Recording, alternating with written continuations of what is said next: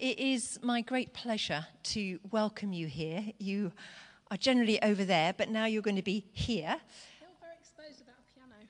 Oh, well, um, that's all right. But um, Claire, I know that uh, when we asked you to speak about uh, wholehearted worship, uh, we just know that uh, we're in for a treat because you are a woman of God and worship just oozes from you. And you have this extraordinary gift of being able to lead people into the presence of God. And it is an extraordinary gift because what can be better to help people to encounter others? And I praise God for you and the band Every Streams. And it is my great pleasure to welcome you. And I'd like to pray for you because you've got a great musical background, but it's your heart heart that we want to hear, your heart of love for Father God.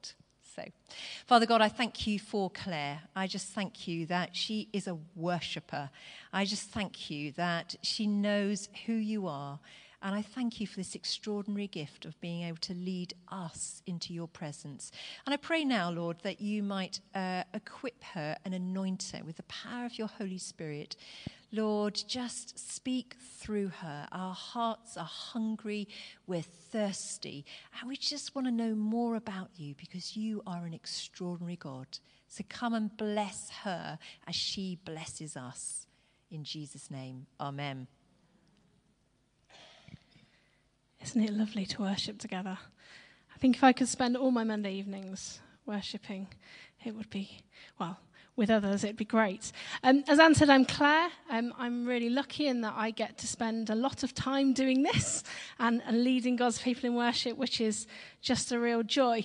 Um, my day job, so to speak, is um, it's a fancy title. It doesn't live up to the title. I am head of music and collective worship at a school in Bromsgrove. It's not as exciting as it sounds, but it does mean that I get to plan and lead the spiritual program for 650 young people, um, which is a real privilege. And we've got some fantastic young people who love standing up and doing what I'm doing now and speaking to people about Jesus, which is just great.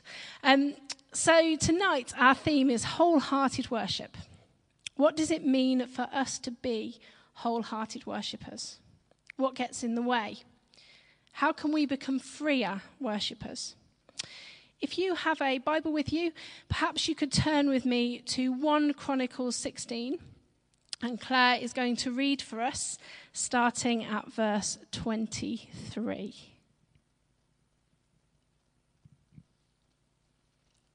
Sing to the Lord, all the earth, proclaim his salvation day after day. Declare his glory among the nations, his marvelous deeds among all peoples. For great is the Lord and most worthy of praise. He is to be feared above all gods. For all the gods of the nations are idols, but the Lord made the heavens. Splendor and majesty are before him, strength and joy in his dwelling place. Ascribe to the Lord, O families of nations, ascribe to the Lord glory and strength. Ascribe to the Lord the glory due his name. Bring an offering and come before him. Worship the Lord in the splendor of his holiness. Tremble before him, all the earth. The word is firmly established, it cannot be moved. Let the heavens rejoice, let the earth be glad, let them say among the nations, The Lord reigns. Let the sea resound and all that is in it, let the fields be jubilant and everything in them. Then the trees of the forest will sing, they will sing for joy before the Lord, for he comes to judge the earth. Give thanks to the Lord, for he is good. His love endures forever. Cry out, Save us, O God, our Saviour. Gather us and deliver us for the nations, that we may give thanks to your holy name, that we may glory in your praise. Praise be to the Lord, the God of Israel, from everlasting to everlasting. Then all the people said, Amen, and praise the Lord. Thank you, Claire. Isn't this an amazing hymn of praise? It dates from around 450 BC, when King David is bringing the Ark of the, Co- Ark of the Covenant to Jerusalem. He has just appointed Levites to minister before the ark, basically as the hip worship band of their day on lyre, harp, trumpet, and cymbals. And he gives them this incredible worship song to sing. Just in the first seven verses, we can find eight clear commands to worship. Sing to the Lord, proclaim his salvation, declare his glory, Ascribe to the Lord. Ascribe means to give what is due. Ascribe to the Lord glory and strength. Ascribe to the Lord glory due to his name. Bring an offering and come before him. Worship the Lord in the splendor of his holiness. Now, of course, worship is far more than just singing. James tells us that true worship is to look after orphans and widows in their distress. Paul, writing in his letter to the Romans, tells us that we are to offer our souls and bodies as a living sacrifice, holy and acceptable to God. Worship, as one of my favourite fridge magnets says, is not an event to attend, but a lifestyle to be lived. It's about living out what Jesus describes in Matthew as the greatest commandment in the law to love the Lord your God with all your heart and with all your soul and with all your mind.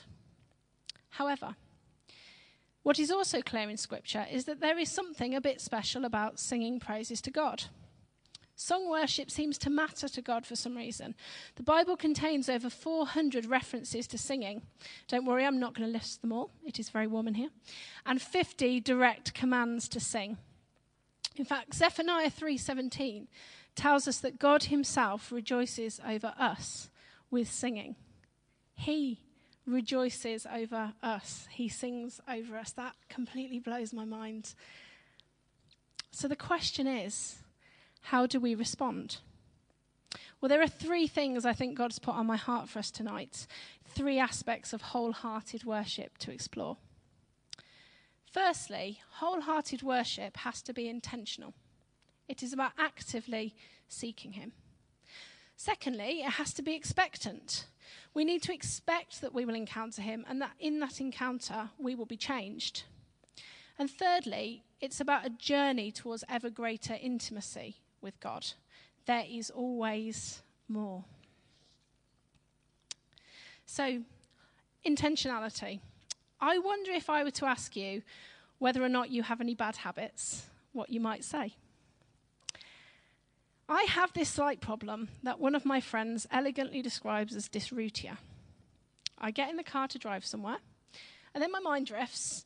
I go into autopilot, and I end up somewhere completely different it's, yeah.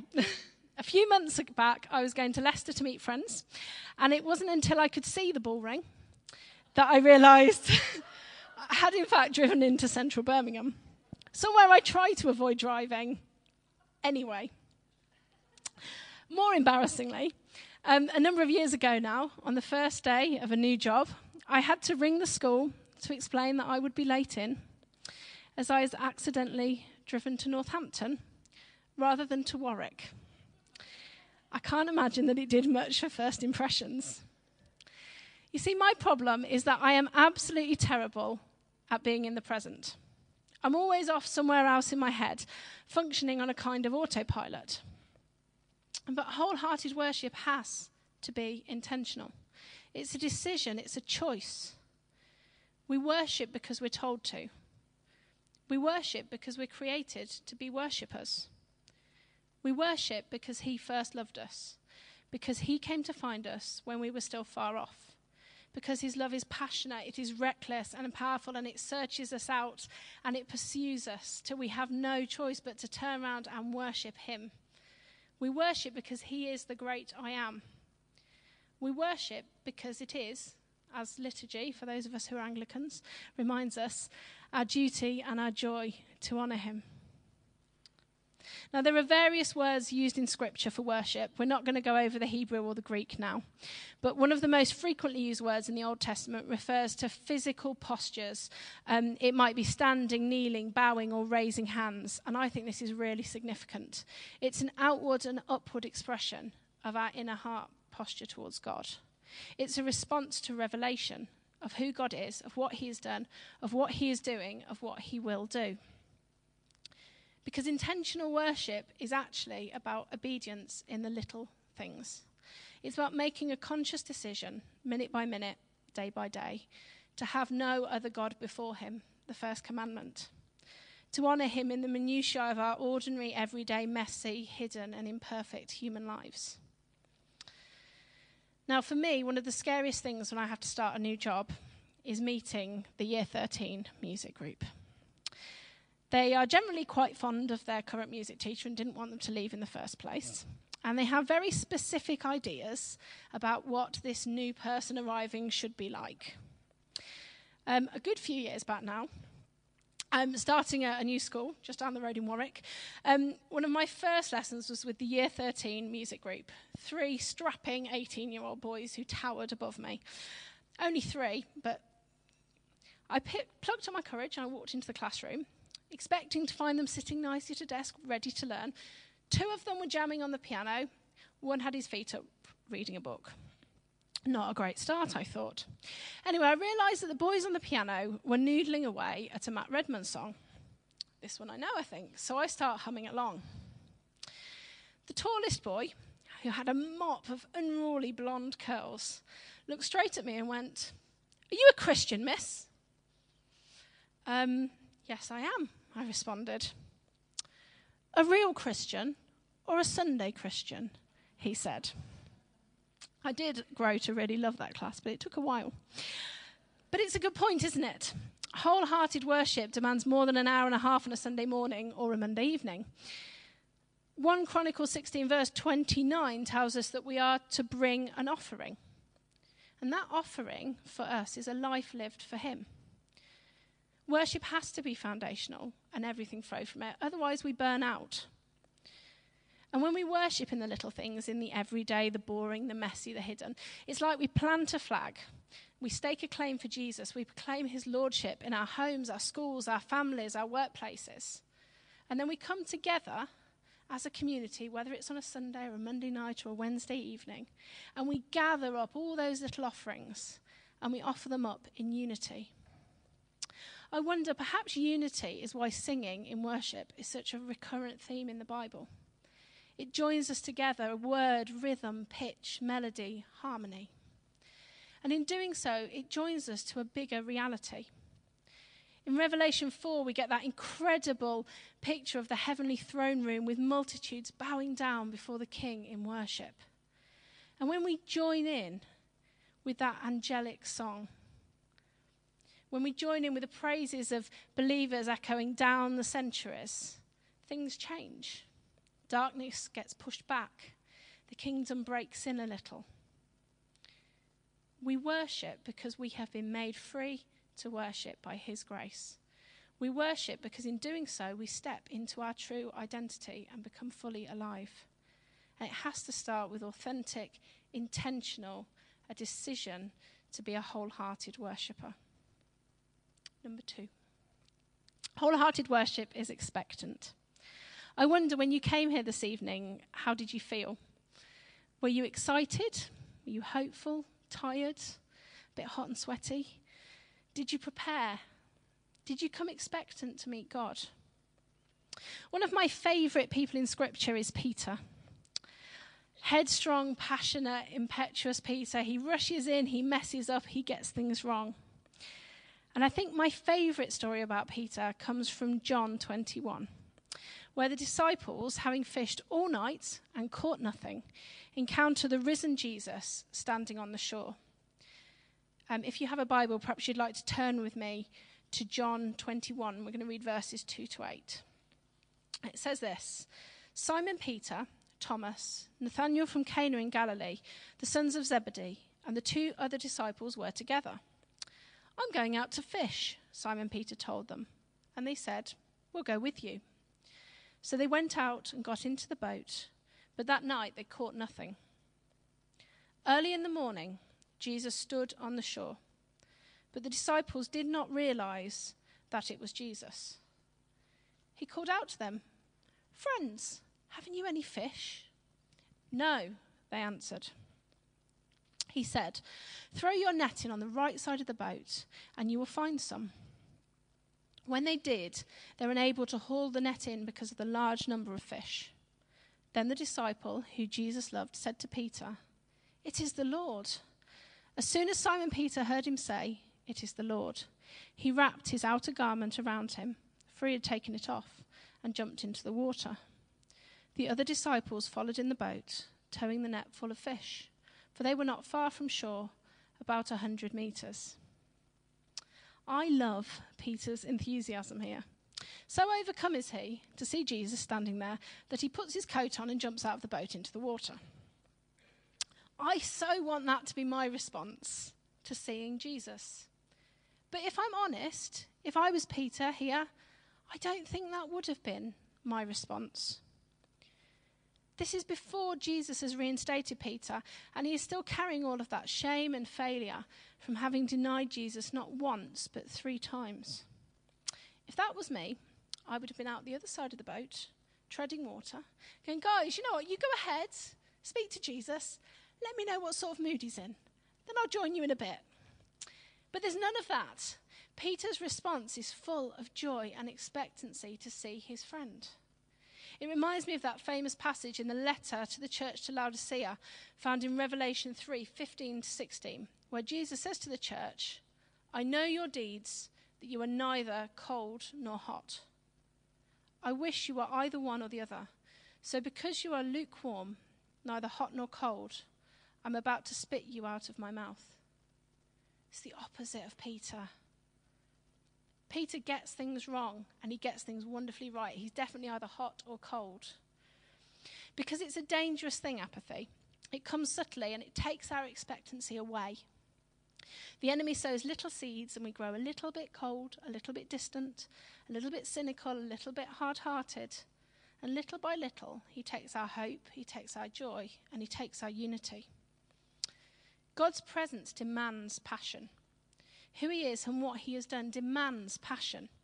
I don't know about you, but I want a little bit of Peter's passion for Jesus. There's a great quote by John Wesley, which I think really sums this up. It's on the inside of a cover to a, a book of hymns, um, and I think it may have been a little bit of a unspoken threat to the congregation because he said this Sing lustily with good courage. Beware of singing as if you are half dead or half asleep but lift your voice with strength. Be no more half afraid of your voice now, nor more ashamed of it being heard than you were when you sang the songs of Satan. Worship isn't about how we feel, it's about who God is. Scripture is full of people pouring out hurt, pain, and anger to God. We could open the Bible at random sections of Psalms, Lamentations, or Ecclesiastes, and there is a really high likelihood that we will find anger or pain or sadness being poured out to God on those pages. It is about who He is, and He is the same yesterday, today, and forever. A few years back, I was diagnosed with environmental depression, thankfully, long since past. Um, but actually, during that time, worshipping was really hard. Um, I got so fed up of going to church, and the worship set would start, and I would be in floods of tears, and I was embarrassed. I felt silly. I felt really ashamed that I couldn't worship because I didn't feel I got anything to give to God. Um, and I remember talking to a very wise friend about it and saying, All I've got is tears. And she said, Well, then that's your worship. If all you've got to bring is tears, then bring tears. We're called to give what we can. Like the widow's offering, like Daniel's friends in the fiery furnace, saying, He will save us, but even if He doesn't, we will still worship Him alone. And there's a verse in Matthew's Gospel that really grabbed me when I was preparing this. It's Matthew 26:30. Jesus and the disciples have just finished the Last Supper. He's explained to them what is coming. He's predicted that Judas will betray him, Peter will deny him, and that all the disciples will fall away. They're about to head to the Mount of Olives and Gethsemane. And there's this little verse tucked away, which I have so often skipped over. And it says this When they had sung a hymn, they went out to the Mount of Olives. With all of that sadness, all of that fear and anguish and worry, they stopped in the midst of it and sang a hymn of praise to God before they went on to the Mount of Olives. I think if Jesus could worship in that place, that is incredibly challenging. And that leads us into my third and final point for tonight, which is that wholehearted worship is a journey, it's a lifelong journey into greater intimacy with God. Worship changes us. When we come into the presence of God, we are changed little by little into the likeness of Christ. And we have an amazing privilege in worship as Christians. Psalms um, 120 through 134 are known as the Psalms of Ascent and were sung by pilgrims as they wound their way up towards the temple, through the outer courts, and on in to stand outside the holiest places where only the priests could go. But on Good Friday, when Jesus died, the curtain in that temple, the veil that separated the ordinary people from the presence of God, that veil tore in two. So we can enter right into his presence, right into intimacy. And the Spirit leads us deeper and deeper. There's a picture of Ezekiel, the waters pouring out from the throne, and we're called to wade out into his presence, his love, his grace, at first ankle deep, but then knee deep, waist deep, and then into water too deep to cross, swimming fully emerged. I wonder where we're standing tonight. Is it ankle deep, knee deep, waist deep? And where do you want to be? I know I want to be out in the depths swimming, and I'm not there yet, but I really want to get there one day. What stops us from going deeper? If worship is about a response to who God is, then we need to remember our first love. Another letter from the book of Revelation, addressed this time to the church in Ephesus, says this You have persevered and endured hardships for my name and have not grown weary. Yet you have forsaken the love that you had at first. We need to know who we are, who we truly are in Christ. We need to refuse to let lies spoken over us by others or ourselves get in between us and the love of our Father. We need to be intentional seeking Him first. We need to be stuck into this amazing book, knowing who we are worshipping and why. We need to take that first commandment to love Him above all else, take hold of it, and make it the central driving point of our lives. Because when we do, when we grasp just how wide and long and high and deep is the love of Christ, then our outpouring of love and gratitude can only result in true, authentic wholehearted worship. I just want to leave you with these words from the American uh, monk Thomas Merton. He says this By reading the scriptures, I am so renewed that all nature seems renewed around me and with me. The sky seems to be a pure, cooler blue, the trees a deeper green. The whole world is charged with the glory of God and I feel fire and music under my feet. Amen.